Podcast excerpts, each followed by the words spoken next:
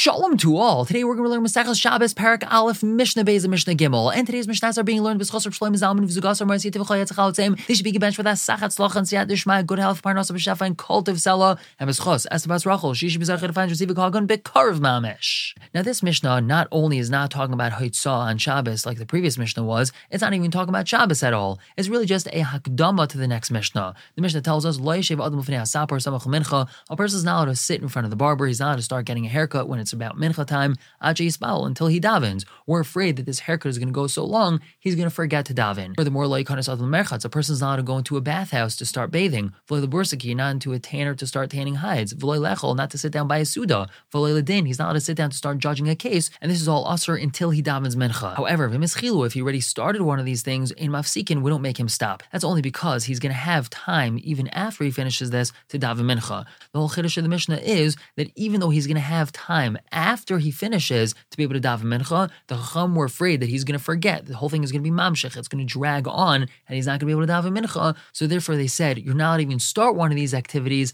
until you daven mincha. Now, something similar that doesn't really have to do with mincha, but halacha that has to do with stopping an activity in order to do something else. Mafsikin likras kriyashma. A person, even if they're learning, has to stop in order to say kriyashma. Ben mafsikin letfila. But a person does not have to stop in order to daven shmona esrei. So now moving on to Mishnah Gimel, we're going to learn that there's certain things that are asur drabanan on Erev Shabbos because a person might end up doing an Isser on Shabbos. A tailor is not allowed to go outside with his needle right around when it's dark outside, meaning as it's getting dark Friday night.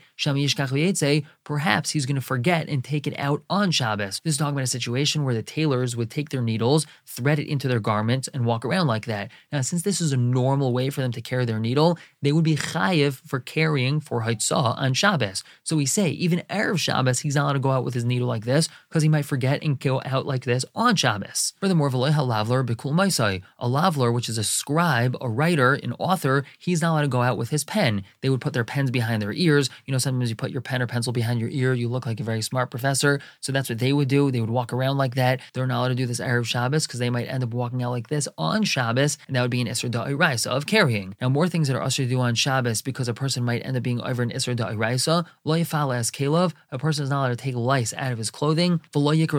He's allowed to read by the light of an oil lamp. Why not read by the light of an oil lamp? That's because he might need to have a little bit more light. The lamp is not bright enough, so he's going to tilt it in order to provide more light. And by tilting it, now more oil is going to the wick, and that's considered like lighting a fire. So he'd be over an Isser Daraisa like this. Now the Mishnah continues talking about reading by the light of this oil lamp, but Emes Amru in truth they said, Hachazin Kairin. The Chazan, which is really referring to the Rebbe, he's able to see where the children need to be reading from. Aval Hula Yikra. He's not allowed to read. Now this is talking about a situation situation where they had cheder on Shabbos. So the kids would come to the Rebbe, maybe it wasn't cheder, maybe it was pirche, and they would learn together. And the Rebbe just needed to see where the kids are going to be reading from. So just to be able to glance at the Chumash or the Sefer to find out where they're going to be reading from, for that he's allowed to use an oil lamp. We don't have to be afraid that he's going to end up tilting it. But he's not allowed to actually read from the light of the oil lamp. Now the kids themselves are allowed to use the lamp. That's because they would never dare touch it when the Rebbe's there. Furthermore, Kayetze by similarly says the Mishnah, Lo im hazava, a man who's a zav is not allowed to eat with his wife, who's a zava, b'bnei hergal avera, because they're going to get accustomed to being together, and that might end up leading to an avera. So here we have another isra derabanan because it might end up leading to an isra deraisa. We're going to stop here for the day. Pick up tomorrow with Mishnah Dalet and Hey. For now, everyone should have a wonderful day.